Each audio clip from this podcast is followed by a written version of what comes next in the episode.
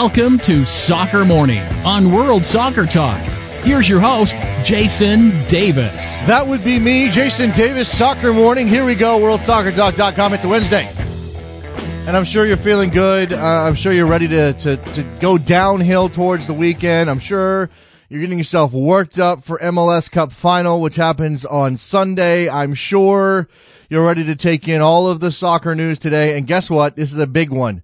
Big, big show for you today. A double dose of guests, two very good ones. Patrick Guldan from Massive Report in Columbus will join us in the next segment to talk about the Columbus crew and their march to an MLS Cup final. Hosting that game at Crew Stadium. Sorry. Sorry. Mafre Stadium, Mapfre Stadium, Mapfree Stadium, Ma, Ma, Ma, however you say that. Well, maybe we'll check with Patrick and get the final definitive answer on how to say the stadium name. And David Cartlidge, our good friend who covers Spanish football, will join us as well uh, at 9:40 a.m. Eastern time, which I hear is the is never mind. That's that's a something else. We'll talk about that later. Uh, David Cartlidge, Patrick Guldan, two good, good guests lined up. We'll get into that. Uh, we'll get into that momentarily, and then after David, perhaps we'll have some time to take your phone calls as well on a Wednesday morning. Let's hit the news. Let's go. Let's start with Ives Galarcep of Goal.com reporting that DC United will trade midfielder Chris Pontius to the uh, Philadelphia Union, excuse me, for allocation money. Pontius spent seven years with United after being drafted out of UC Santa Barbara. He was named a an MLS Best 11 player in 2012, also an All-Star that year. DC United also reported to be on the verge of acquiring Lamar Neagle from the Seattle Sounders. It would seem very clear that Lamar Neagle is meant as a replacement for Chris Pontius. Chris Pontius' salary is kind of out of control. Uh, I have to go check on it. It's not a small number.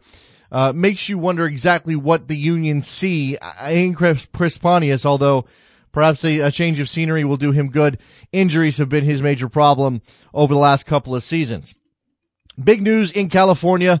Yesterday, the Sacramento Republic uh, have announced uh, a new stadium plan, put out a new website. It's very pretty. Lots of very nice pictures, uh, renderings, stadium porn, as you will. Uh, the same day as a city council vote happened, a unanimous city council vote to approve the preliminary term sheet for the $226 million stadium project. The term sheet is not binding. Again, it is preliminary, but it does serve as a good faith agreement should MLS decide to award a team to Sacramento. Uh, remember, Sacramento has been trying and trying and trying. This is part of Operation Turnkey, which was their uh, their name for the plan to get all of their ducks in a row, so that when MLS said yes, you, they would be ready to go get that stadium underway and be ready to enter MLS in short order. Sacramento, again, this is not a matter of deserve. That's not how MLS is looking at these these things, and we do have some comments on uh, um, from Don Garber in an interview with Grant Wahl over at SI.com. Um, when it comes to the expansion situation, let me just quote this because it does include obviously a mention of Sacramento. We remain focused on trying to close a deal in Miami with David Beckham and his partners. And before we can do that, they need to finalize the stadium plan. This is all about the ongoing problems in Miami with David Beckham. So the question for me is not, does Sacramento come in before Miami? It's more, how do we get Sacramento into MLS? And I have enormous respect for the Republic and their owners and everything they've done and the municipal support that they have. I, I don't know what else you can do if you're, if you're Sacramento. You got, you're ready. It's just a matter of MLS pointing at you, uh, saying, come on down. French Prime Minister Manuel Valls says Karim Benzema should not play for France. Benzema is implicated in that blackmail scheme aimed at France teammate Mathieu Valbuena. Real Madrid manager Rafa Benitez on the other side of things has backed Benzema saying that the striker is crucial uh, to Real Madrid uh, as they move forward. Obviously, a big player scores lots of goals for them. Of course, he is uh, very valuable. Valls at the uh, uh, on the um, on the other hand, pointing to character issues with uh, Karim Benzema, questioning whether or not he should play for France. Authorities are investigating Benzema's role in the blackmail scheme, but he is yet to be found guilty of any particular wrongdoing. At the same time, uh, in the immediate aftermath of the Prime Minister's comments, Benzema's lawyer has come out. Is this is is it the supporter of Barca or the prime minister who's spoken about a leading player of Real Madrid? More seriously, I'm surprised in the dramatic context in France. Obviously, I'm talking about um, the terrorist attacks. That the prime minister of the Republic might give an opinion in a very preemptor, uh, preemptory man- manner, excuse me, on a matter that he knows absolutely nothing about. I think he has other things to deal with.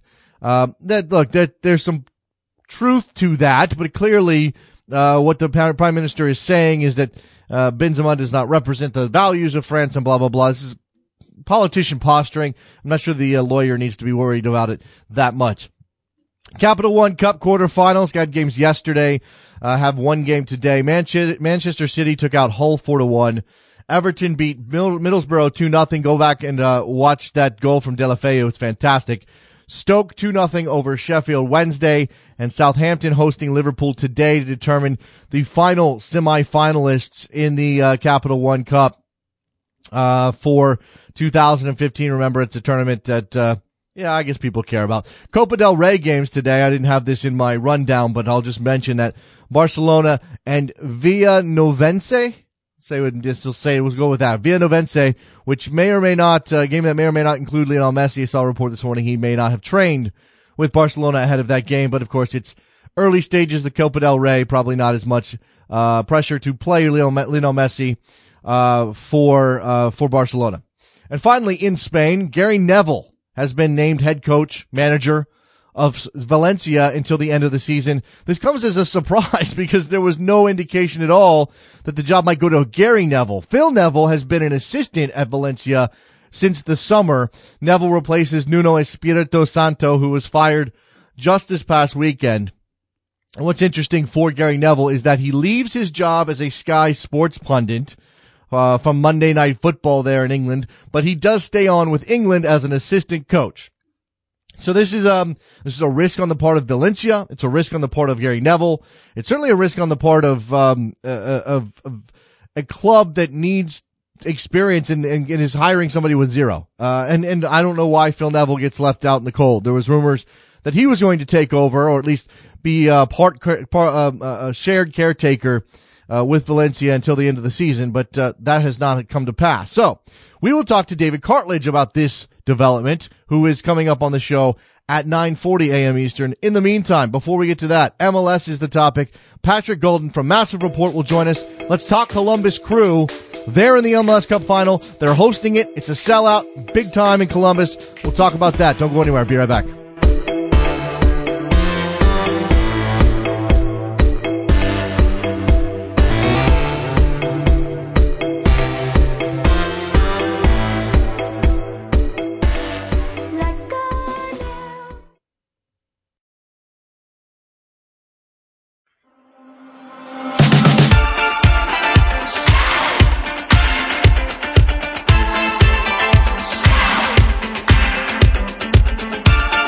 Welcome back to Soccer Morning on World Soccer Talk with Jason Davis. All right, we are back on Soccer Morning. It is MLS Cup week, or at least the lead up till to the MLS Cup final on Sunday. That game is set for uh, Patrick Guldan is on the line. Patrick, before I introduce you, how do you say the name of the stadium?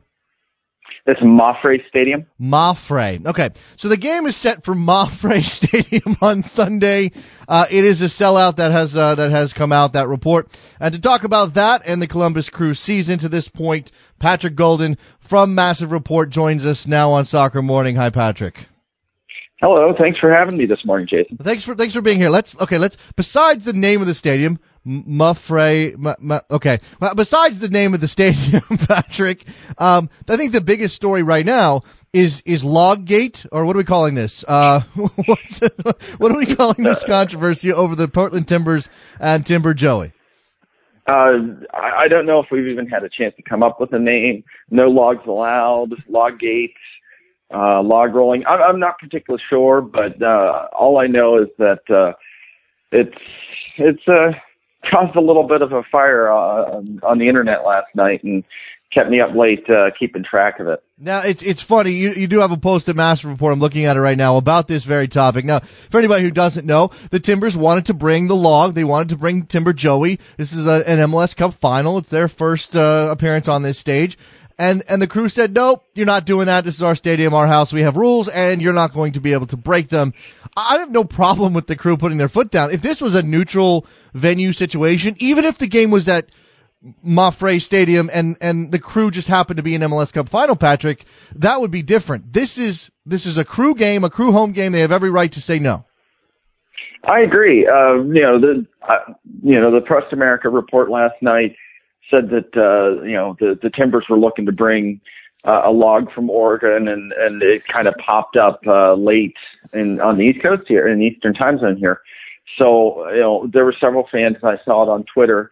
Some of the people that I follow, and uh, kind of you know uh, was was looking into it, and then uh, amazingly enough, the uh, director of you know stadium operations, Dan Lawley, there he you know he, he tweeted at uh, one of the, the people saying, "Hey, you know, this is against policy right here. I screenshotted it. Uh, there are there are no chainsaws and no uh, logs of any wooden kind uh, allowed in Mapfre Stadium. Um, I don't look at the stadium policy list all the time, uh, so I can't tell if they were there before, say, you know, 11 p.m. last night. Uh, but you know, the the I, I I think there's a little bit of fun with it because you know maybe it sits in the parking lot if, the, if they're bringing over a log and it sits in the parking lot and uh, you know it adds to the atmosphere. That's fine, but you know inside the stadium, you know, okay, maybe in Portland. But uh, here in Columbus, we have our own traditions, and uh, that's what we're going to do. Yeah, it's funny. This this whole thing played out at the Grey Cup up in Canada not that long ago. I guess the Ottawa Redblacks do something similar with a logging team, and they were not allowed to bring their team to the Grey Cup. So uh, this is just uh, that's just a, an aside I'm, I'm going to throw in because I think it's it's humorous. All right, uh, you know, logging, uh, uh, you know, logs and chainsaws and timber joey aside, this is obviously a big deal for Columbus uh, for this team. Patrick, um, they won one MLS Cup back in 2008. They went to LA to do it. Uh, this is different. It's a, it's a it's a different era of MLS. It's certainly a different team and a different feel. How big of a deal is this? I, I think it's really moving the needle in this town. Um, you know, Columbus been to MLS Cup in 2008, winning MLS Cup. Um, you know, Schelotto. Uh, that that era of the crew uh, was was a fantastic era, but um, you know the it never really gained the traction that it did. Um, so far under Anthony Precourt's era. There's been a lot of changes on, on the team with Greg Berhalter taking over at the end of the two, uh, 2013 season.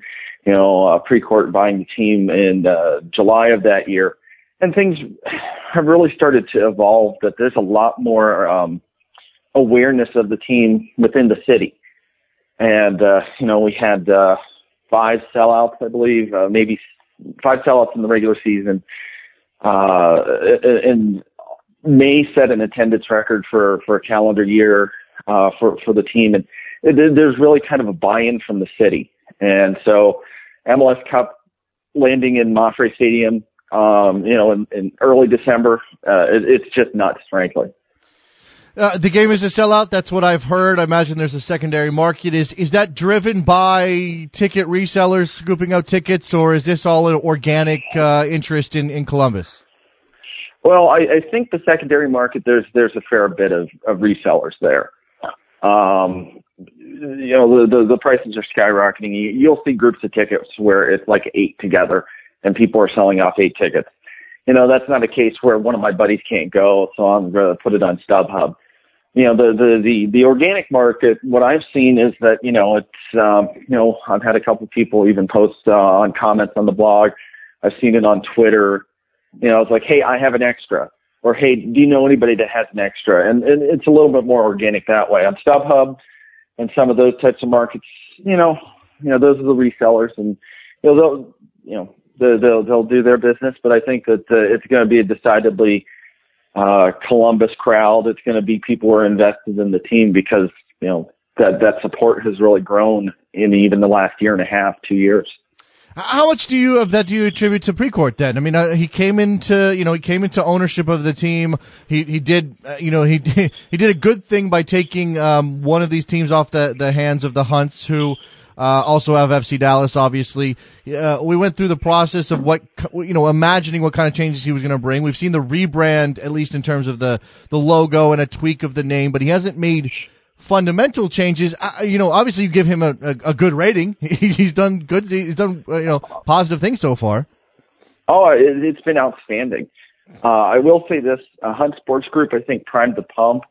Uh, I know quite a few people within the front, or, uh, front office part of the organization, and a lot of those people will date back to you know, the, the, the Hunt era. This isn't a whole new front office. And they were making good strides, um, you know, increasing, uh, you know, the, the, the presence within the community, increasing, uh, commercial activity and increasing the, the season ticket sales. However, uh, Precourt's taken that to a whole new level. Uh, the, the crew have a, a president of business operations in Andy Loughnane who, you know, the guy's a deal maker. He, he has locked down stadium meeting rights for stadium at the time was, you know, 16 years old. Mm-hmm. Uh, for the first time ever, you know, Crew Stadium became Mapfre Stadium, you know, an insurance company that's uh, based out of Spain. That's the, that's the funny name. But they have an office in Columbus and it was kind of built out of, you know, running up the chain and, and the, the right people are in the right parts of the organization. And a lot of that is, is Precourt really investing in the right parts and, and finding the right people. And that goes to the, the guy who runs the soccer operations, Greg Berhalter, mm-hmm. who's, you know, he, he's been evolutionary as well. You know, I, I think you mentioned Precourt really hasn't torn things up and changed a bunch of things and, you know, still the same stadium. There's the rebrand, but that's more of an evolution, you know, changing the logos, but the color's the same. Uh, and, I, just think it's the right people in the right spots, and it's really paid off. Yeah, a lot of this comes to comes down to uh, to Berhalter on the soccer side, and and and we saw the we saw the beginnings of it last year. I mean, we saw what he was trying to do.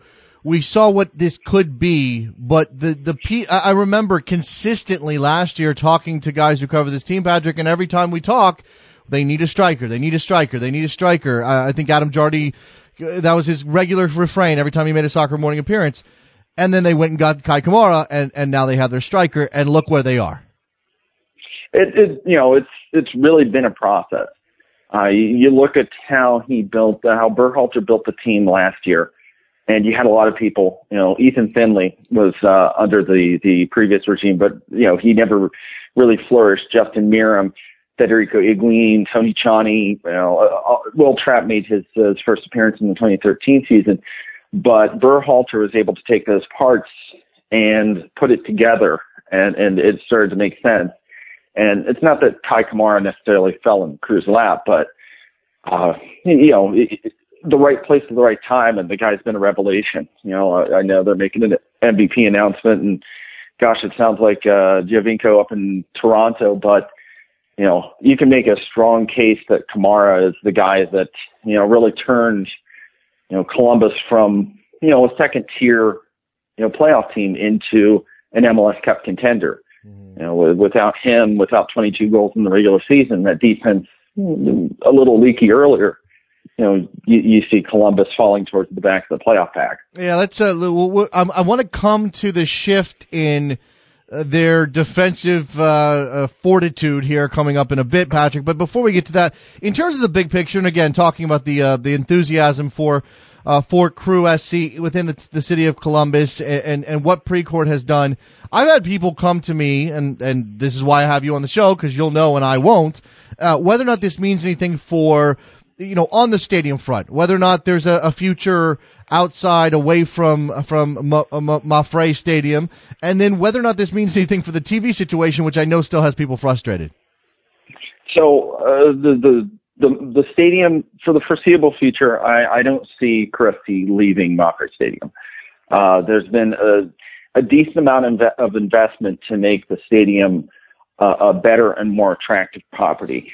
Uh, everything that I've heard from from people in the front office is that that's the home for the crew, uh, for Crew FC for the foreseeable future. Uh, the political environment in town really isn't great to, to kind of move on, on the stadium front. The Columbus Blue Jackets hockey team and uh, the the state uh, the the arena board that uh, does Nationwide Arena where they play uh, renegotiated and, and and changed things so that the the the stadium board, the arena board, pardon me, bought out the, you know, it, it's been a political nightmare.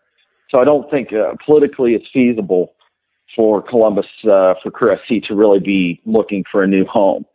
Now, uh, it, as far as you know, other parts, and, and I, I'm, uh, there, there's definitely energy around that. Uh, in terms of the television? Yes. Um, the the television they're keeping a tight lid. Okay. Uh, but uh, what I have heard is that uh, uh, in talking with Andy Loughnane, the president of the crew, uh, see on the business side, he has said that uh, what they did last time they won't do again. Um, they're not going to lock their fans out. Uh, you will be able to watch the team on TV. It won't be a case where you know people are upset. And and frankly, it's hard to see this team right now on TV unless you have Time Warner Cable, uh, which is not you know it's it's about 50 60 percent of ta- of the city, and uh, that's just not good enough.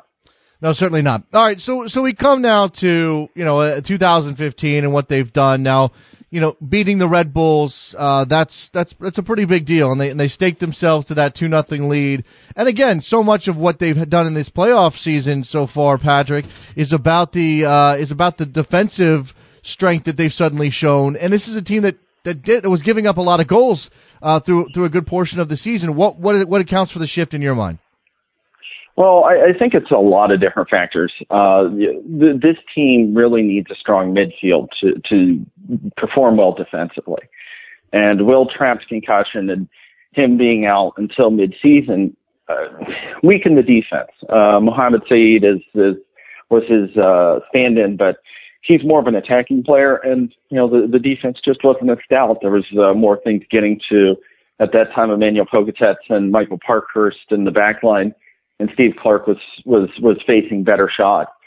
Um, you know, they moved to Tyson Wahl and and he, and he he performed adequately, but you know he he's a, an MLS journeyman and really wasn't the stout defender that they had. But Gaston Sauro has been um, outstanding. He's uh, he's a bulldog back there. He's a physical presence.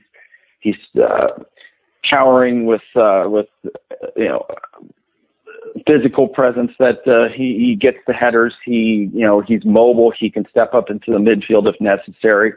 You know, as the in the playoffs, he picked up three yellow cards. Uh, so he actually was suspended the first leg of the Red Bull series. And uh, so he he adds a little bit of metal that, that maybe that defense didn't have. Um, you know, I know Pogatetz has has a reputation of a physical defender, but he he wasn't quite as mobile. And so if I have to point to one one thing especially over the playoffs, is that uh, Gaston Sauro really stepped up, and you know Berhalter has has evolved his plan so that you know he he now takes on the team that he's facing, which really makes Sunday that much more interesting since both teams have their philosophies, both teams have their styles, mm-hmm. and and, and there's they match up well. So I, as a fan, uh, as somebody who watches this, it, it's it's great to see. It's going to be fascinating, and and I, and I definitely want to come to what you see, we uh, what you believe we might see in this particular matchup on Sunday, uh, and and what's different here, and this is something I think you know people uh, people realize, but maybe it's not front and center. You know what they did against the Red Bulls was that that was 180 minutes, and I'm sure Berhalter planned it out that way. Here's our first 90 at home in front of our crowd. Here's our second 90 at Red Bull Arena. Let's let's break this out and and, and take these two job you know take this job both as a whole and as individual games.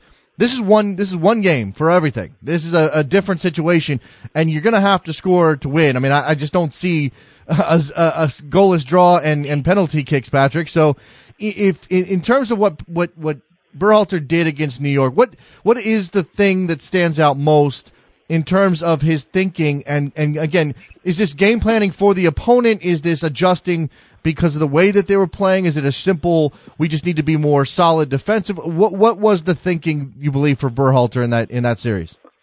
Oh, you're exactly right on the the conference final. Uh, Berhalter did plan for 180 minutes, and it, it was um, you know keeping with the same style, but really evolving it to the situation and the opponent in New York, uh, the Red Bulls had a great midfield uh, this season, and uh, that's really how they kind of controlled the game. Uh, you know, Columbus disrupted that by attacking high with uh, with high defensive pressure, and they're not really a great pressing team, but it was it was uh, out of nowhere, and it was very effective. And you know, the Red Bulls really weren't effective at getting close range shots in. They may have had the possession edge, but they misfired on the passes, and and they just weren't effective you know, Columbus didn't counterattack or anything like that. It was just that they played their style. They may not have had the possession edge, but they made their chances count with uh, with the direct ball at the you know nine seconds in, and then you know some speed, you know, and and wing play, which is you know the the Cressy's bread and butter. Mm-hmm. Um, going into the second match, you know, Berhalter talked, you know, we're going to get that goal. You know, one goal, if we score a goal, we're going to win this series. You know, we're going to play our game. Instead, you know, the, everybody dropped back. You know, they, they really baited New York to say, okay, you need two goals, come and get them. right. And yeah. then, you know, Ethan Finlay's fast. He, he's one of the fastest players in the league. Kei Kamara can hold up the ball like no one else. And, uh, you know, Justin Meram, he, he loves to take people on. You know, Federico Higuain, he picks up that ball. You know, they don't counterattack, but they're really set up to be a pretty effective counterattacking team. So, you know, the situation was you're up to nothing. You have a half to go 90 minutes. And, uh, you know, let's try to hit them on the break. And there were opportunities. Columbus had that chance to get that away goal. Um, it didn't matter in the end, but, but it was there. Yeah, sure, sure. I mean, they, they, they forced Luis Robles to make some saves. Um, clearly, regardless of whether or not you intend on making the counter, um, you know, your offensive, you know, create your offensive output because they didn't necessarily need a goal. They just needed to make sure uh, New York didn't score two th- those every one of those guys you mentioned is a release valve um, for for Columbus as they are trying to uh, to stop New York. And, and I guess what's interesting is Berhalter has found a way to balance out the very innate truth that this is a team that likes to go forward. I've compared them to this is like a thoroughbred, uh, Patrick. They don't want to be held back. They want to run. This is this is what they do.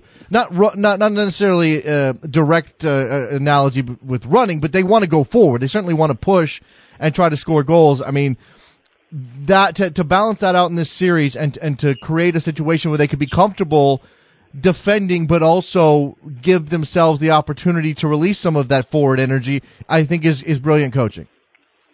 I, I would agree. You know, I, I think you hit the nail on the head, Jason.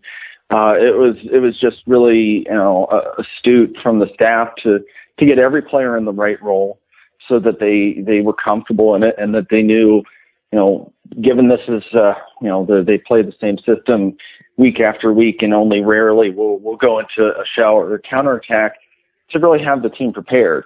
Um, I think you know coming up, you know rather than in, than a revolution, it'll be the, the the tweaks, and you know he has everybody honed in on this team to be receptive to to those suggestions. So I, I think it's interesting that Berhalter, you know, in the first leg commented that uh, his staff was the one that saw that you know the, the the left side of New York was tiring and that's how to attack them. So it really seems like a a collaborative effort from this coaching staff, and it's impressive to see you know how they work and how they break down a team and how they they look at the film and and, and see the weaknesses and um, you know with with Darlington Nagbe really coming into his own over the last two months of the MLS season.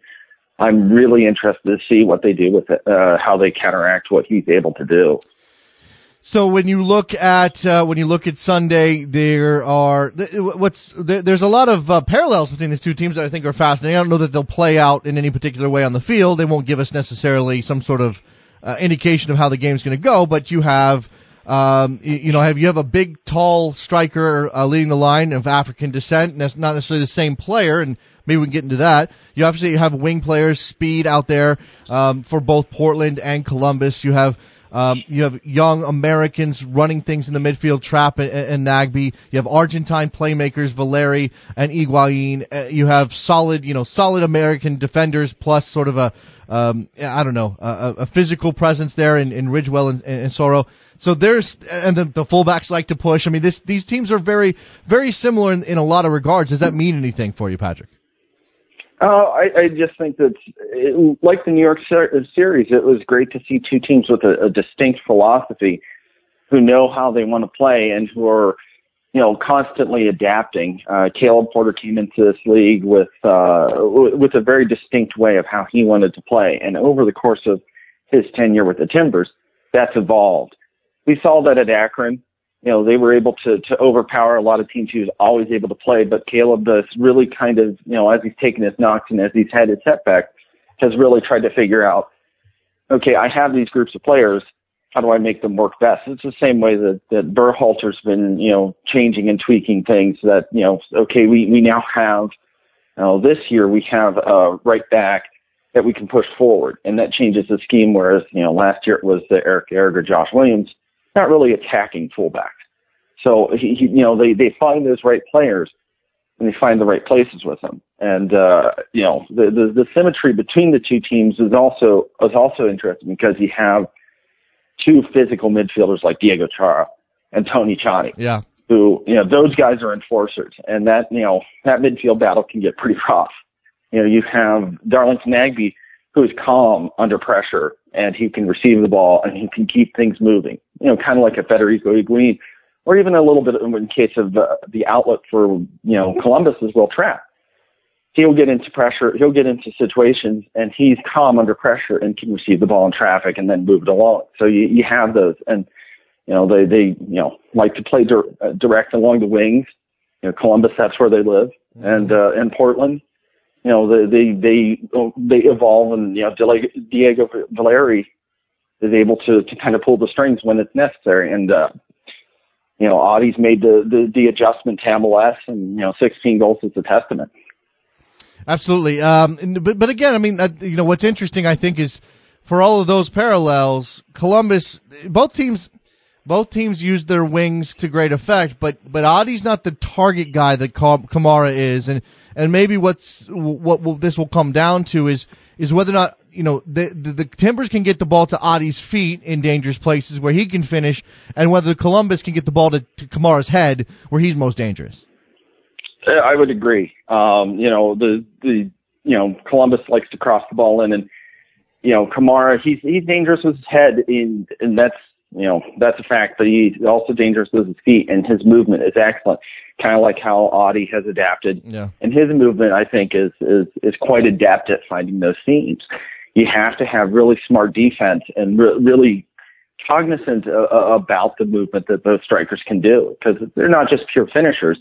You know, they're smart players who can get into that position, draw, you know, a defender away, create a little bit of space for you know your midfield to to kind of creep in and and, and do that. So, you know, I, I you know the the styles aren't exactly the same, but you know the the the, the similarities and and how you know Berhalter deals with with Nagbe or the the the the problems that Adi presents or how to manage the wings when you have such fast players, but you like to push up your fullback, such as the the reverse of what how Porter's going to have to handle, you know, what Ethan Finlay is capable of, mm-hmm. and Justin Meram's ability to attack directly, and you know Wil Trapp's diagonal long balls that uh, the you know he lives to ping the ball around.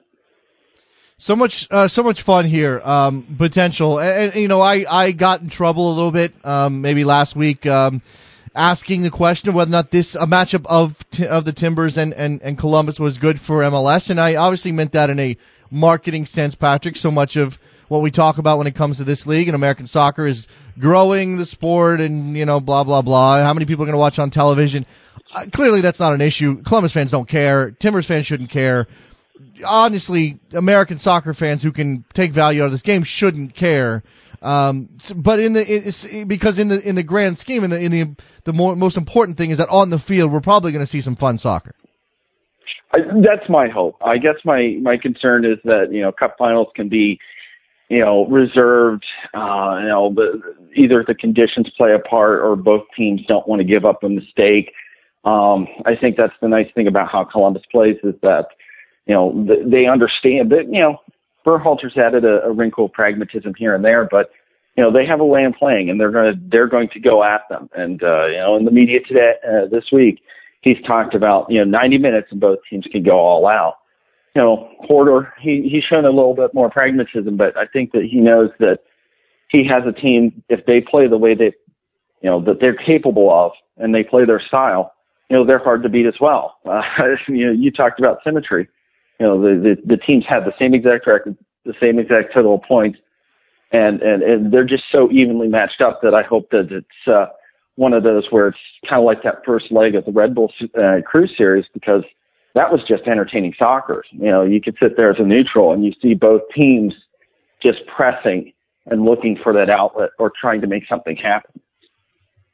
Yep, uh, we we should have some great. We, we should have some good soccer, as you said. Maybe there's an instinct uh, there to sit back, but even if even if it's Porter who goes with the pragmatic approach, you have to imagine that the Berhalter's going to want to push things at home in front of a full house, and that should give. I mean, you know, it took them nine seconds to score against New York. I can only imagine they're going to go for the jug, jugular, jugular, jugular in the same sort of way, Patrick, to start this game, and and, and really.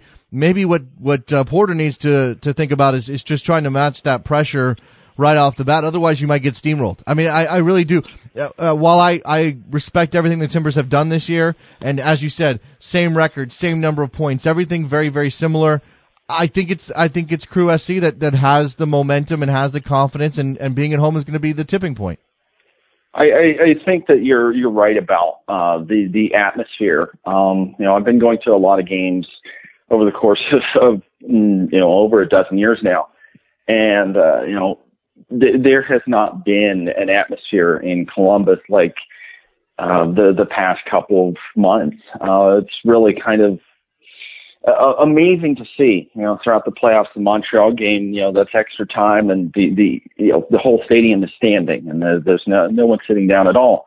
Uh, the same thing for the New York match when you know you have a two nothing lead, and you know MLS Cup is is tantalizingly close, 90 minutes away.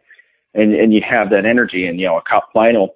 You know portland you know they played in front of uh you know timbers army and, and loud fans but uh and they might be used to it but i think that there's going to be some some lift you know having you know some of these these players who have been on the team for several years and you know playing in front of 14 15 thousand in an early season game and it's not as energetic it's going to be a whole lot different when it's 21 or 22,000 and it's packed and it's, you know, it's mostly for you guys. So I think that that's going to provide a little bit of energy and, you know, excitement.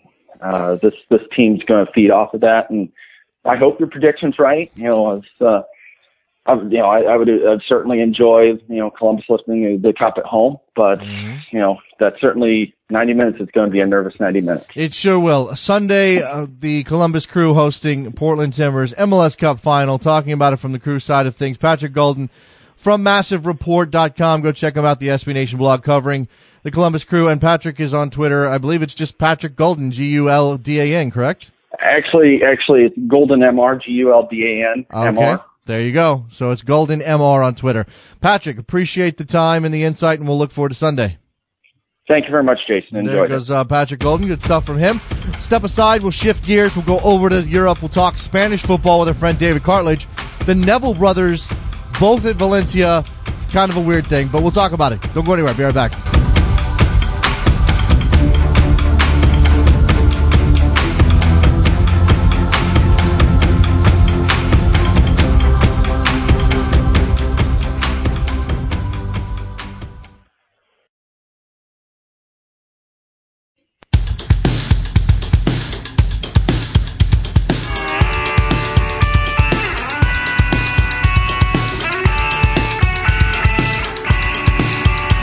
Welcome back to Soccer Morning on World Soccer Talk with Jason Davis. All right, we have hopped over the pond and now talking uh, Spanish football with our friend David Cartlidge. Follow him on Twitter, David J A C A. He covers Spanish football for numerous outlets, including beIN Sports. Hi, David. Hello there. So uh, the Neville brothers are now at Valencia. Gary Neville taking over as manager until the end of the season. Nuno was re- uh, was fired this weekend. This, this, is the big news. It's all over my timeline on Twitter. Um, first of all, how big of a surprise is it that Gary Neville is taking over when Phil Neville's been an assistant there since the summer? Well, on the outset, it, it does look a surprise and appointment, most certainly. But then you need to look at the the, the links that have been formed, um, you know, in, in recent years, or between Peter Lim, Valencia's owner, and uh, and and the Manchester United boys. You know, he he's behind Salford City. Um, you know, and Neville. You know, there's just different like links there. So when you when you peel back the layers, you can see it actually makes a lot of sense that that, that Neville has got the job. Uh, well, but he comes in cold, and uh, maybe that's not a bad thing. I mean, certainly when you fire a manager, you don't expect to hire in, internally a permanent replacement. But and this is the this is till the end of the season. It seems like a sort of an odd hedge that he's not he's he's not a caretaker, but he's not necessarily the permanent choice either. Um, no, it's just till uh, June 2016. that the, the, the contract runs until. So yes, he's got to the end of the season for now, and then and then Valencia will will maybe judge it from there. So it, it is. It's an interest because I mean there, there had been other names mentioned, you know, a bit more high profile names, names a bit more experience. Um, so for Neville de Gerrit, it's, it's an interesting appointment. And as you say, he comes in cold. He's got his England experience working as a coach there, where he's been very highly regarded, and also his TV work. You know, with his appointment as well, there's going to be a lot of sad uh, soccer fans in, in, in England because he is the best um, pundit. He's the best analyst uh, in England by far, and he's really changed the dimension of uh, analysis in, in English uh, English soccer. Well, well, what does it mean for English football that that Gary Neville's taking this challenge? You know that that Phil Neville went and and and started his coaching career um, as an assistant in a place like Spain. I mean, this is again, this is an island that doesn't always export very well when it comes to, to football. Uh, and, we've, you know, when we see even a Scottish manager like David Moyes go to, to Spain, it's a, it's a very notable thing. Yeah, well, I mean, Moyes is a guy with experience at different levels. You know, he experienced at mid-table level in the Premier League with Everton, and then obviously he went all the way at the top with Manchester United, and then obviously he carved out a career elsewhere in Preston in the the lower regions of English football as well. So he went with experience, and, and he, let's be honest, failed. So for Neville to go in, it is quite a daunting experience. I mean, if you look at Roy Hodgson's comments today, he said this is a fantastic thing for English football, that this guy who might well be the most talented English coach in terms of vision over the next 10 years for the English game has gone abroad to, to Spain, a country that, is, that has won it, won it all and, and is renowned for its coaching system. So the fact that he's gone over there, hopefully to learn something, and he can maybe come back and maybe he's even been eyed as a potential successor to Roy Hodgson with England, or even uh-huh. even bigger, possibly Manchester United. Well, you mentioned he's leaving the pundit job uh, with Sky Sports, much to the chagrin of, of millions of football watchers in England and, and even over here in the States. Occasionally somebody will post something that, that, that Gary Neville has done because he's broken down something so, so magnificently, um, that even a rube, a tactical rube like me can understand it, uh, David. Um, yeah. But, but he's going to, he's going to retain his position within the England setup. Is, is, what, okay. First of all, is Lim, is Lim maybe being a little too, is he, is he deferring a little too much to the class of 92 and to, to, to Gary Neville here? Yeah, I, th- I think so. I think potentially. I think that's been the problem of Valencia, and the problem with Valencia fans have at the moment. Everything that is being worked inside Valencia, be it now with coaching and also with players, is coming via Peter Lim and his circle of friends and his circle of advisors. Now, we should say he's got no actual football man beside him. There's no sporting director installed in Valencia at the moment. There was, but he left because of a disagreement with how Valencia was being run. So that was the first signs eh, this summer they were the first cracks that appeared in Valencia over that. And, and that's the worrisome thing for a lot of Valencia fans. There is no actual sporting director or somebody looking at football matters who's, who's been there, who's played the game, who knows the inner workings of transfer dealings there right now. There's just, it's just coming through Jorge Mendes, who, you know, who it is being judged that he is putting his clients first. He's putting himself first. A very interesting times um, at Valencia. Uh, what what kind of? I mean, Gary Neville is a, again. He's a he's a very tactically astute guy, but we know that management, especially in the modern game, David, is not necessarily all about your tactics. It, it's also about managing those men, those individuals, massaging yeah. personalities, keeping harmony within the dressing room. Is Gary Neville prepared for that? Um, that's the thing what we're going to be seeing, and I do wonder. I mean, he's had experience obviously with England, but come on, Imagine a club like Valencia, who are still in the Champions League, who will uh, be expected to finish high in the Liga, is going to be it's going to be different than being in a studio and having a few researchers around and you have little video clips made for you. And what you need to do is just maybe go over there and point them out. And like I say, I don't mean to demean him or anything. What the job he does is fantastic. The insight he offers is just it's brilliant. But he's going to, have, like you say, he's going to have to manage egos. He's going to have to think. He's going to have to think of tactics actually there as well. You know, not with hindsight. He's going to have to look ahead the games and pick out little things in opposing teams and also Valencia, judge their strengths and weaknesses. And, and that's going to be interesting. And then just the culture aspect as well. Something that, like we said, we were discussing David Moyes, he didn't really integrate himself fully, and that was eventually his downfall, I feel. So Neville is going to have to really, really integrate. Phil's been doing brilliantly, by the way. He's he's been learning his Spanish. He's still got his Spanish on, and he's trying extremely hard. So that's a, that's a good sign. So hopefully he mm. follows a similar suit. Uh, well, it's just again interesting to see uh, Phil Neville having been established there at Valencia for, for a couple of months now, and, and here comes his brother to, to ride in and take over the managerial position.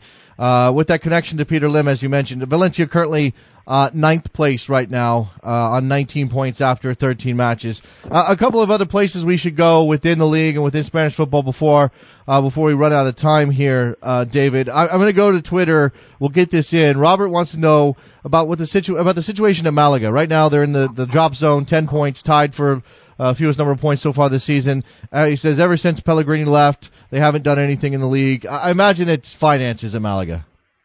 Yeah, it's finance is a big, big issue. They they came in here with they had big owners. Obviously, came in. Um, they pumped a lot of money. They bought people like Isco, Santi Cazorla. They they bought these type of players, and then eventually had to sell them due to the financial restraints. And they survived for a little while working with austerity, uh, austerity, you know, getting a few cheap players in, a few free signings, a few loans. But it's very hard to keep that up, keep that up. And, and, and Malaga at the moment are, are failing to, to continue what they had done so well. And the players who have come in to replace just simply aren't up to the standard of those who have left. And they sold somebody like Samuel Castillejo to Villarreal summer, and he wasn't properly replaced. You're relying on young players to come through, and you're relying on cheap signings with like question marks over them. So it's been very, very difficult for Malaga. It's, it's a shame to see. And, and again, I think we're going to see a, a reshuffle of their pack in terms of sporting director as well. The sporting directors have got such a big, big job in Spain when they when they don't have access to large amounts of funds. They are really relying on their acumen in the market and their contacts, and unfortunately, it's run out for Malaga. All right, let's uh, let's go back. Uh, let's let's talk about the, one of the big clubs with no problems with their finances, and that's Real Madrid. Uh, third place, recently going through um, you know a a, a, a, a bad period, losing to Barcelona at home in the Clásico. Uh, the vote of confidence for Rafa Benitez, usually a, a dreaded thing. In this case, seems to be that he is going to get an opportunity to, to, to settle in further here with Real Madrid. I just don't know. Was it a surprise to you that he that he was retained? And and if it wasn't, what does that mean about the state of Real Madrid at the moment? Yeah, that that's basically Florentino Perez. You know, he's he's covering his own back as as he absolutely loves to do. He, he puts other people out in the firing line, and he likes to cover his own neck. Um, and that's what that move was from him. He privately, he's privately admitted that, okay, this hasn't gone as well as I expected. This relationship's been broken here between manager and players. Things aren't really smooth. This is not where I'm like saying, but you know what? I'm not going to admit that in public. I'm not going to people. Uh, I'm not going to have people think that I'm an idiot, even though they already do. He doesn't really want to admit that, and that's the problem at the moment. Just Florentino covering his back. So so Rafa's in a situation now where he, he's he's probably got the he's got the rest of the season unless something terrible happened. I think. Um, to work on things and get Real Madrid back to at least touching distance of Barca in some sense. Well, the, the Champions League is going well to this point. What is what what represents a disaster though for, for Real Madrid, and what represents the the you know what would be the thing that might get Rafa fired before the end of the year? Is I mean, we're talking about dropping points, you know, on, on a an astounding Chelsea like level? I mean, is it that? It would have to be that bad. Yeah, I think it would have to be that bad. Potentially a surprise early knockout from the Champions League, and and maybe who knows in, internally as well some major fallouts with players. There's a lot of talk with James Rodriguez at the moment, but I think he would have to lose somebody in a big way like Sergio Ramos for, or Cristiano Ronaldo, maybe potentially potentially to to maybe see him moved on. But I think it's going to be decided on results on the pitch. So I'm going to say an early Champions League knockout Okay. Falling further behind in the league, and that's what you'd have to do. Mm. Barcelona top of the table right now, four point lead over Atleti, who's in second place, Real Madrid in third. Um, just Barcelona chugging along. I mean, you know, they, they did seem, we did seem to have a, a Barcelona dip, but everything's come back around when you spend money like they did on Suarez and Neymar. I, I suppose that helps. Yeah, of course, those guys, those two have carried them through, and, and like we discussed on the show pre-Clásico, you know, that those two could have just carried them through anyway, but uh, and and and they did in effect, and then Messi came on later on, you know.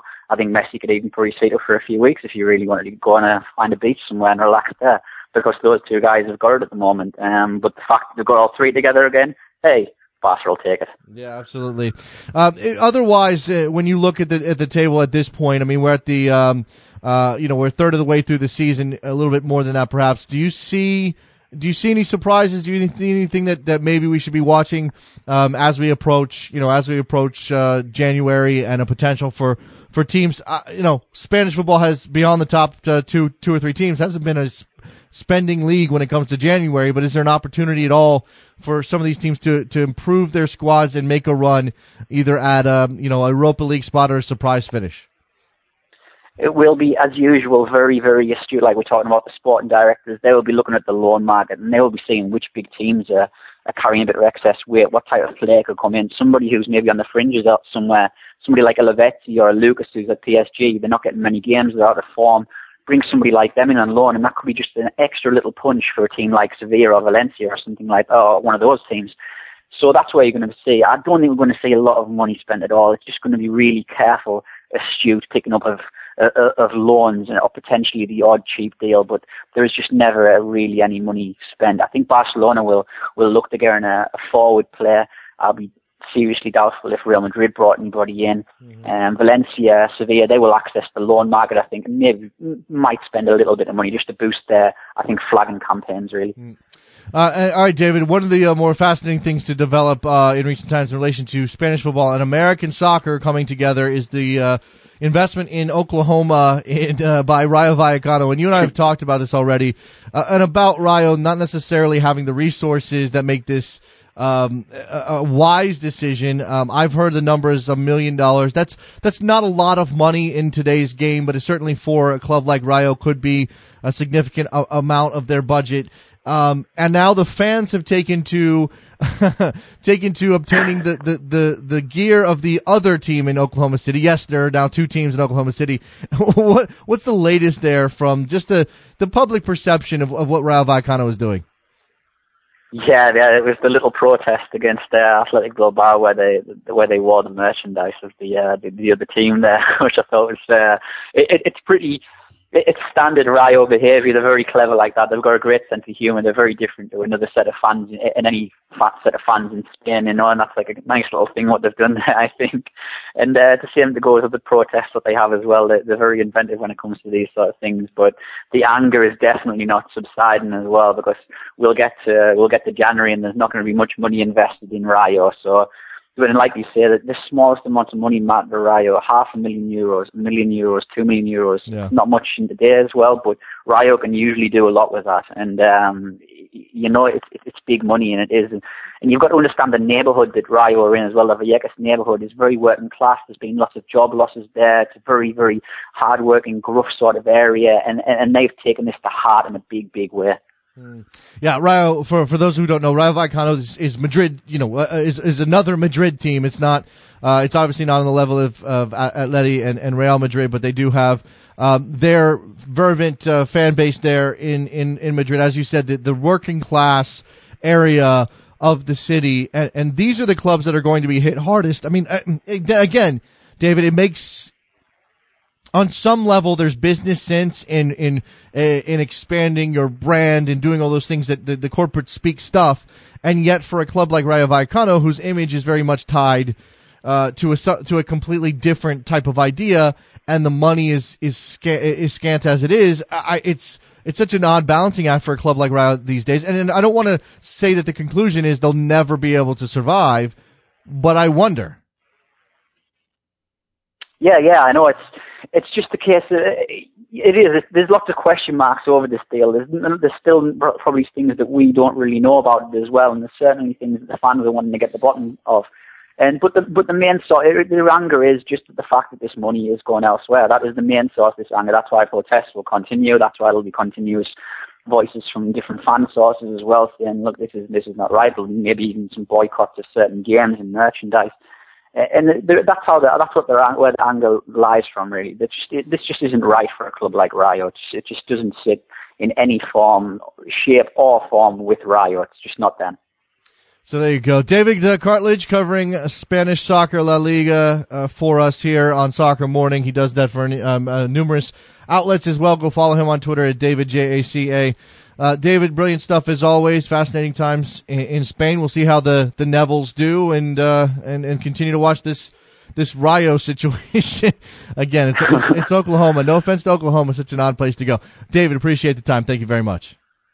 No problem. We'll join you. There goes uh, David Cartlidge. Good stuff from him as always. Let's take a break. We'll come back. And we will talk to you on a Wednesday. The phone lines will be open. It will be MLS Cup. It will be whatever else is on your mind or Don Garber and his quotes to uh, Grant Wahl in this interview. Very fascinating stuff. Don't go anywhere. Soccer Morning, WorldSoccerTalk.com. Wide awake in the middle of the desert heat, 100 miles to New Mexico, with the devil in my limousine.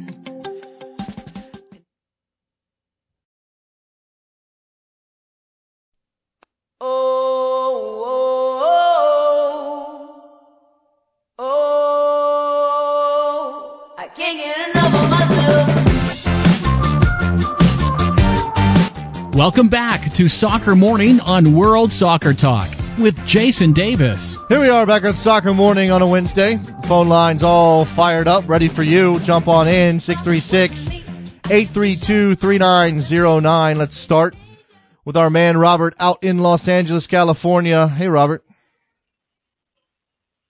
Hey, good morning, Jason. Good morning. What's on your mind?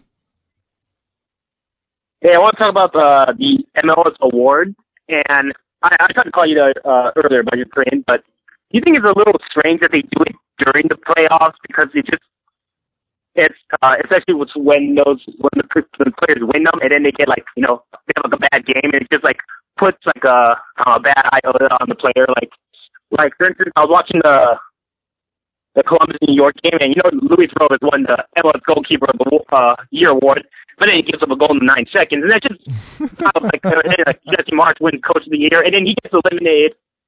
You know, I like don't, I don't like, know. No, uh, I'm watching the broadcast, no. and then like John John Strong says like, well, Jesse, the Coach of the Year just won the game, but he's been eliminated from the playoffs, and I was just like, I just thought it was a weird thing to do. Maybe uh, you guys a weird phone line there, Robert. So I'm going to drop you, but I, I don't, I don't necessarily think that's a problem.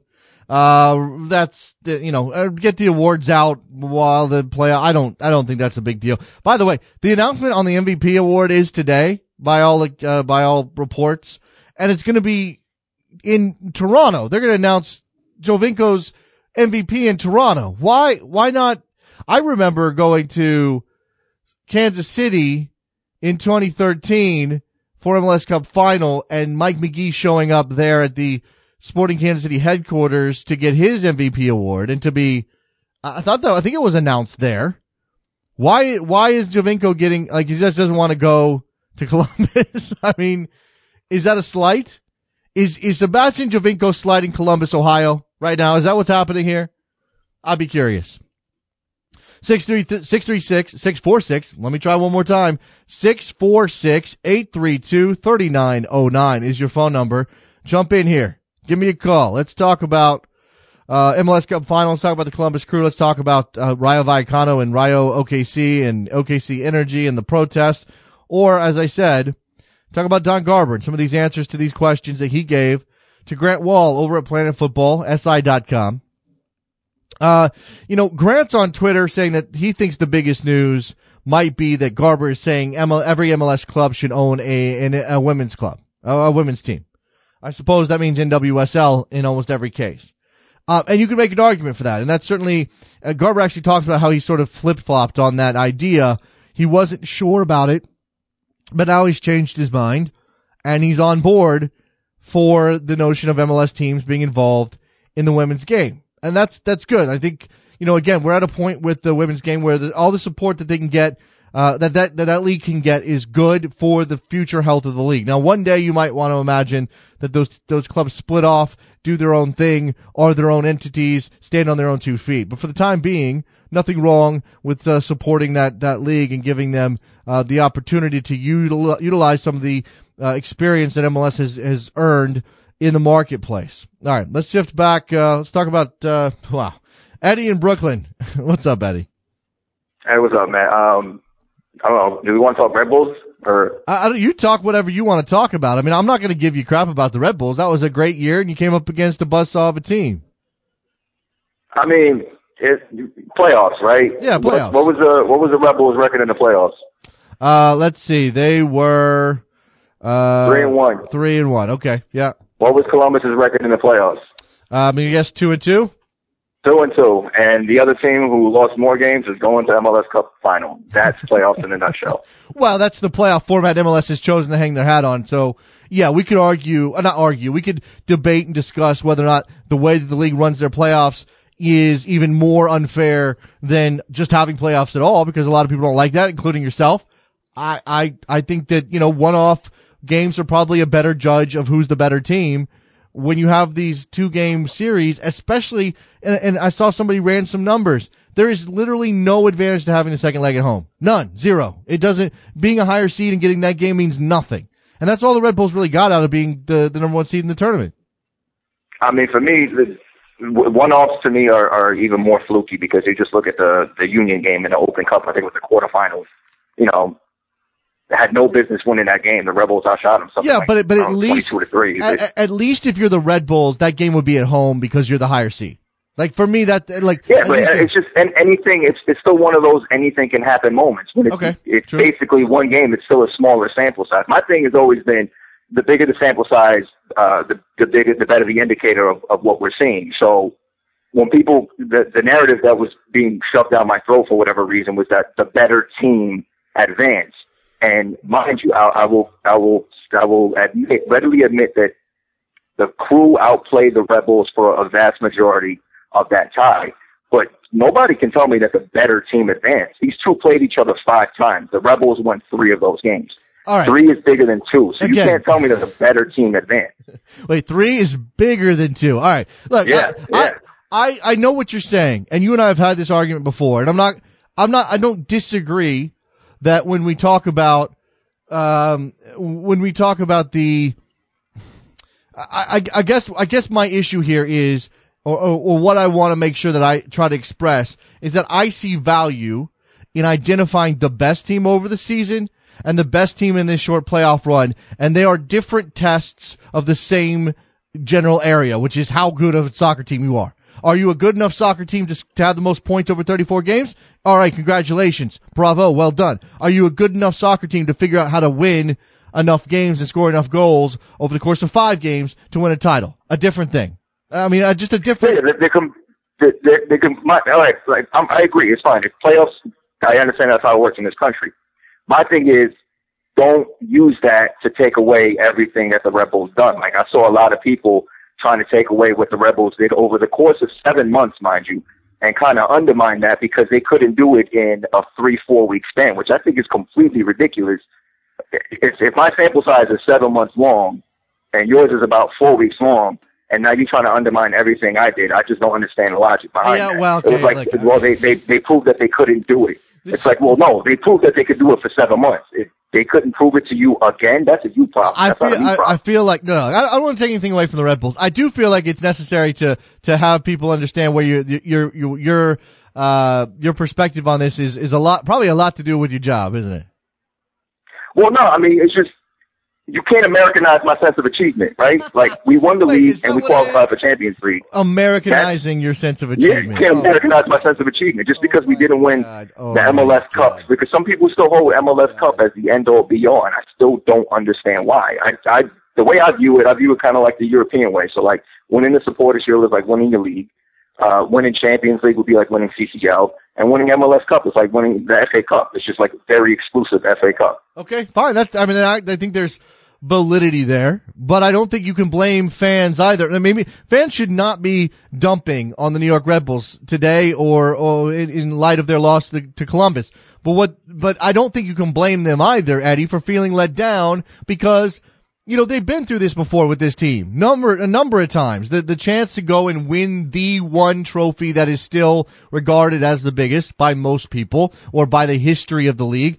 And every time that they get close, every time they have a team that looks like it's capable of doing it, they manage to trip over themselves or they manage to gum up against a team that has game planned them out of their, whatever they do. I mean, and, I think that's, that's the, that's sort of the trouble here is when you look at, what the Red Bulls did over the course of the season. Okay, lower stakes games. We managed we managed to score a bunch of goals and win a bunch of games and win a, a, a trophy, and that that matters. And, and that made, made maybe that makes them the best team in the league.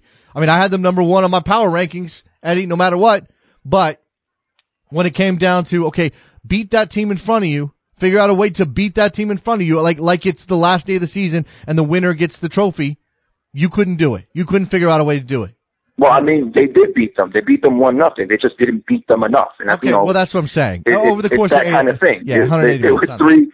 They win three out of four games in the playoffs and they got sent home. And I understand, yeah, you, you you have a right to be upset about that if you're a Rebels fan. I I was too. You want to win the double. You want to win all the trophies you can. It's just that I think people are still hung up on the getting get that money shot. Because when you win MLS Cup, that's the last thing people remember. Because Yeah. you win Supporter Shield, you still have to play for another month. Yeah. And uh, as opposed to in other leagues where you win the league and and and the Cup final, they're kind of like in the same week, and you can kind of get over one because you've got the other one the same week. And I think that it's that money shot that Rebels fans are still yearning for. I just personally don't care. Okay, It's, fair you enough. know, if we win it, we win it. Fair if we don't, we don't. Eddie, I got people waiting. Do you want to hit, hit on something else before I go? Yeah, uh, Grant Wahl before Thanksgiving said that USMNT are going to be um, they're going to be seeded for the Copa America. It's like, is this a thing that we're doing now? We're seeding like the third best team in Concacaf.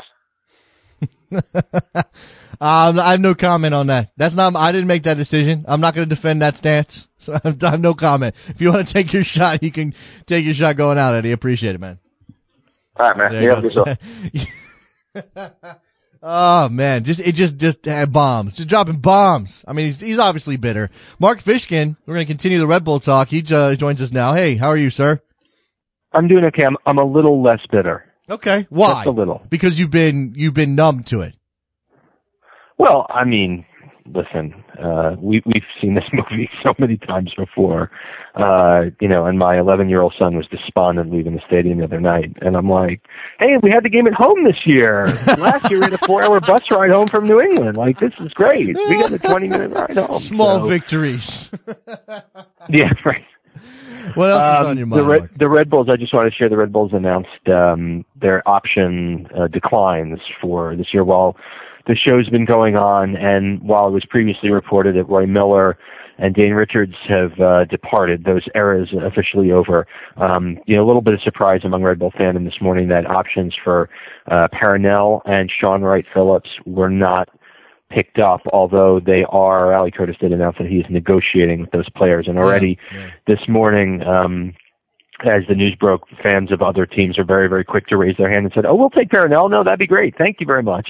And I think uh, it was very clear when uh, the Frenchman went down against DC that the New York's chances certainly took a hit. Not to take anything away from the job that, that Columbus did, uh, and not to take anything away, I mean, perhaps from the defensive job that the Rebels did. They conceded two goals Yeah. in four games in the postseason and posted three shutouts. And as Eddie said, uh, you know, obviously we're not moving forward. It's but, not fair, Mark. um, it's not fair. It's not fair. That's what I'm hearing. It's not fair. Not. No, I mean, listen, it's the as you said, this is the system that I'm. I'm certainly not complaining that it's not fair. Um, that those are the rules that everyone uh, follows, uh, and again, all 100% credit to Columbus for completely changing up their game to, in order to manage New York very well, which they did extremely well. Yeah. Um, you know, you just have to think in that first game of the series, uh, in the span of about 15 seconds, that entire series was lost, right? Mm-hmm. The first nine seconds, and then, um, you know, frankly, some ball watching on New York's part, Oh, yeah. and that that was it. And um, you know, it, it's a game of mistakes, and two mistakes were made, and uh, you know, New York's not playing in the last game of the season. But Yeah. as you had said, and as Eddie had said, nothing to take away from the accomplishments of the team. Most wins, most home wins, most goals. CCL and Shield, and uh, you know, with the, with the lack of expectation on this team, they had, frankly, a magical season. And next year, there will be the weight of all of that expectation on them, and it'll be interesting to see what year two of uh, Curtis Marsch brings for this team. Uh, yeah, like, uh, one one note here, and there's a lot of people commenting on this. Uh, Leo Stolz was released. This is the the kid who um, there were some machinations during the draft. He was sort of identified as the most MLS ready player. Uh, I believe German who had come over to play uh, college soccer. I I had him as my rookie of the year because I bought into the hype, uh, Mark, and he didn't get a minute, did he? No, he did not get a minute. He made the bench five times, as my erstwhile uh, uh, pal uh, Dan Dickinson had just recently posted. Never saw a minute, and yeah, I mean, I I think if that's your biggest uh, swing and a miss in a magical year for the club, then so be it. The club has added Tyler Adams, who uh, was 17 year old kid from the academy who was ranked top drawer soccer's number one prospect for the year. And he played for USL last year and he will be, uh, part of the Red Bulls first team this year. The kid scored against Chelsea. So yes, that didn't work out for him. Also drops were uh, Manolo Sanchez, who was another draft pick, Marius Obekop, who'd hung around for a while, and Anthony Wallace, who scored a couple, two very important goals Yeah. uh, for the team, uh, game-winning goals that led to points. But um, yeah, I mean, again, if if that's the biggest bust of the year, gosh darn it, Leo Stolz didn't pan out. Yeah, yeah. on- uh, with all the lot- success lots had. I'm, Lots certainly ready to take it. Absolutely, lots of good. Thanks for the call, Mark. I appreciate it. One one thing that um, is wrapped up in all of these uh, moves teams are making, the declined options, players being released, is uh, some talk about the homegrown player situation. Now we we spent you know a lot of time praising FC Dallas for the number of homegrown players that they had in their lineup and how much they've relied on their academy. And it's been a brilliant thing to watch, but there is definitely a problem with the way clubs are going about the signing of homegrown players who then are released a year or two or three later. Um, I, I saw the numbers and I'll try to find them. I don't want to get them wrong, but a, a, a good portion of these players are no longer in MLS and a good portion of these players have, uh, never seen the field or seen less than 90 minutes. It, it's not, it's not great. I mean, there, there are some good stories for every Kellyn Acosta, Victor Ulloa, um, there are guys who never see the field but get signed, and it, it's like, why are you doing this? Bill in New York, you're on the air. Jason, how's it going? I going can't well. believe me and Eddie root for the same team. I disagree with 99% of the things he talks about. The only thing I agree with is his away goal rule change, which I actually love that. But everything else I disagree with him. The playoffs were excellent this year, and they're still excellent. And I know he, I think he analyzes teams for a living. Yes. Is that, is that right? Yes. if he analyzes these two teams, we did it the other day, a bunch of us. You go player for player, Columbus to New York. Columbus is better. Their whole team is, I think, seven of the 11 stars, we were all like, you know what? I think I would go Columbus. I'd go Columbus. If you really analyze it, they were better and they won, and that's the way it should be. And the playoffs work, and the playoffs are great, and you can't get away from the playoffs. Okay, fair enough, Bill. I appreciate the response, man. I'm on limited time, so I'm gonna let you go. Appreciate it, man. Thanks a lot. Hey, let me throw out one more thing. All right, go ahead. I love you look. I love you looking for a scandal. You should be a Red Bull fan, looking for a scandal with Giovinco not going to Columbus. Red Bull fans would find that scandal in a second. that was great. I appreciate, appreciate it, Bill. yeah, I'm not. I don't know if I'm looking for one, but I, I do think it's funny. All right, Mike and Philly, you're on the air. Hey, Jason. Uh, yeah, I'm just chiming in. Eddie's nuts. I mean, dude, Red Bull fans, come on. You won a trophy. You're in Champions League. And the top, and the seeding does matter, let's be honest. You get the weaker teams. And if Eddie's so hung up on the regular season placement, you're going to want to be playing the weaker teams. So your seeding does matter a little. Home field advantage, uh, depending on when you played in what leg. Maybe not so much, but I mean, your actual opponent matters. And uh, dude, come on! I mean, World Cup's a straight knockout tournament. I- I I think it's- is, look. is there a big controversy there? And, and look, I'm sure I'm sure I'm not going to speak for Eddie, but I'm sure he would draw a line. Look, you say different competitions, and they are. They're different competitions. MLS is all one competition: a regular season, 34 games, a marathon, travel and heat and bad surfaces and injuries and all those things that you have to navigate. And that's a better test of a team and a better measure of who's the best than a sprint to an MLS Cup. And I I don't disagree with him, but what the issue I take is that he, for me he doesn't see it as the, as as two facets of the same competition. Where that's that's sort of how I view this. Okay, yeah, the the supporter shield isn't valued highly enough in MLS. Part of that's the the lack of a balanced schedule. It's very difficult to know. You know, it's, it's very difficult to say for sure that that the Red Bulls are the best team when they haven't played everybody the same number of times. And we're not going to get a balanced That's- schedule. We're just not. That's exactly why we need playoffs. Uh, I mean, if you're not going to have a balanced schedule, which is going to be impossible going forward as the league continues to, to expand, you need playoffs anyway. So, uh, just to reinforce that point. Yeah, look, But I- uh, I, I, wanted to touch on Okay. Garber uh, and the NWSL teams. Yes. Uh, I mean, uh, how far down the road is he talking? Because I mean, a lot of if we're to believe everything they're pumping out of the MLS fr- uh, front office, uh, not every team's really going to be viable to be propping up NWSL teams, which, let's be honest, probably aren't all that profitable. No, no. Well, There's mean, any profit at all, maybe in Portland. I mean, don't get me wrong. I I have a three month old daughter now, and I would love for a uh, Philly women's team to come up. But it, I mean, to be pressing uh, this agenda on MLS teams, I'm not sure that's the. Well, I'm not sure. I'm not sure he's pressing an agenda. I think he's just saying that the opportunity is out there. Now, there, there are other things in this uh, in this interview that I think are not necessarily more important, but more more of the moment. And one of them is uh, the discussion about NYCFC. And, and Grant Wahl says you pushed hard for the second MLS team in the New York area. NYCFC did well attendance wise in its first year. There's buzz in the city. On the field, it struggled and fired, fired its coach. There hasn't been any stadium progress. What's your view? He goes on and talks about relevancy in the in the community and capturing the fan base and averaging twenty nine thousand, um, and and some of the struggles that they've had on the stadium front.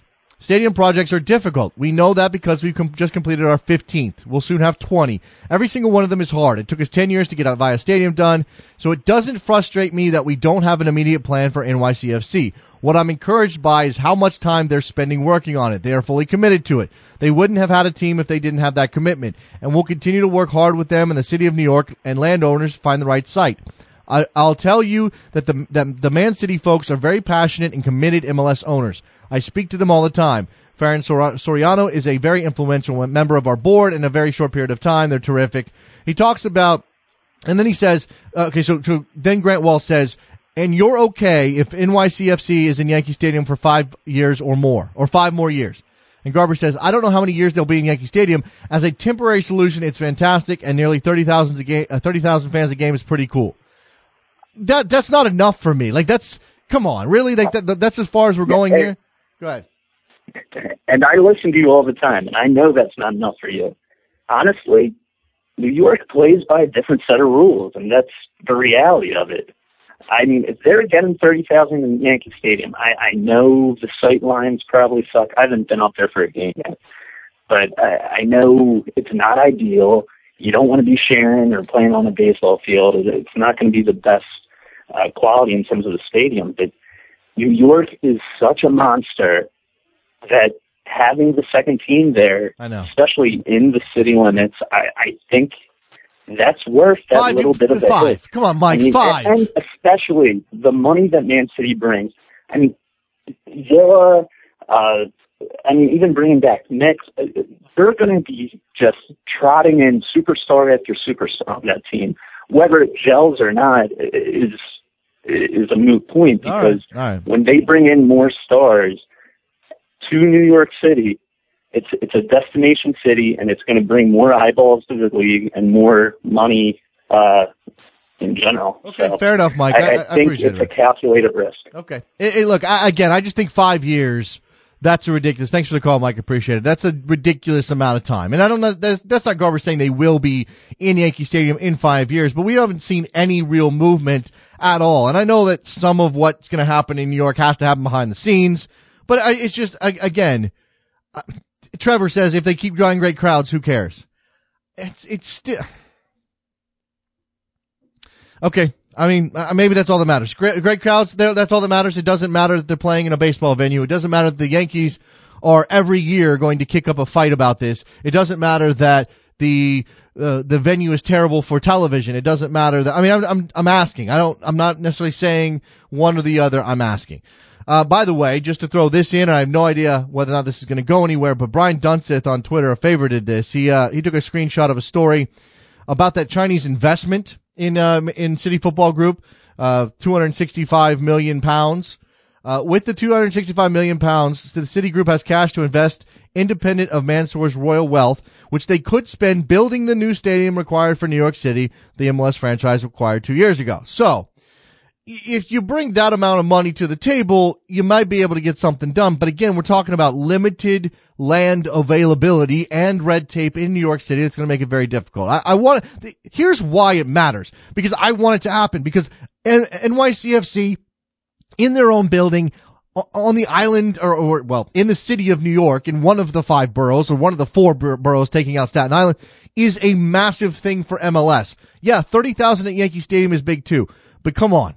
We know that a stadium, a glittering new, brand new, fantastic state of the art stadium in New York featuring an MLS team is going to be something special. That's why we want to see it. All right. That's going to do it for soccer morning on a Wednesday. Thanks to everybody who called in. You guys are all brilliant. Thanks to Patrick Guldan from Massive Report. Go find him on Twitter, Guldan MR. Go follow, go find our friend David Cartlidge as well. Cart, uh, David, excuse me, J A C A. Fantastic stuff on La Liga today. We'll be back tomorrow with the Thursday edition of Soccer Morning right here on WorldSoccerTalk.com. See you then.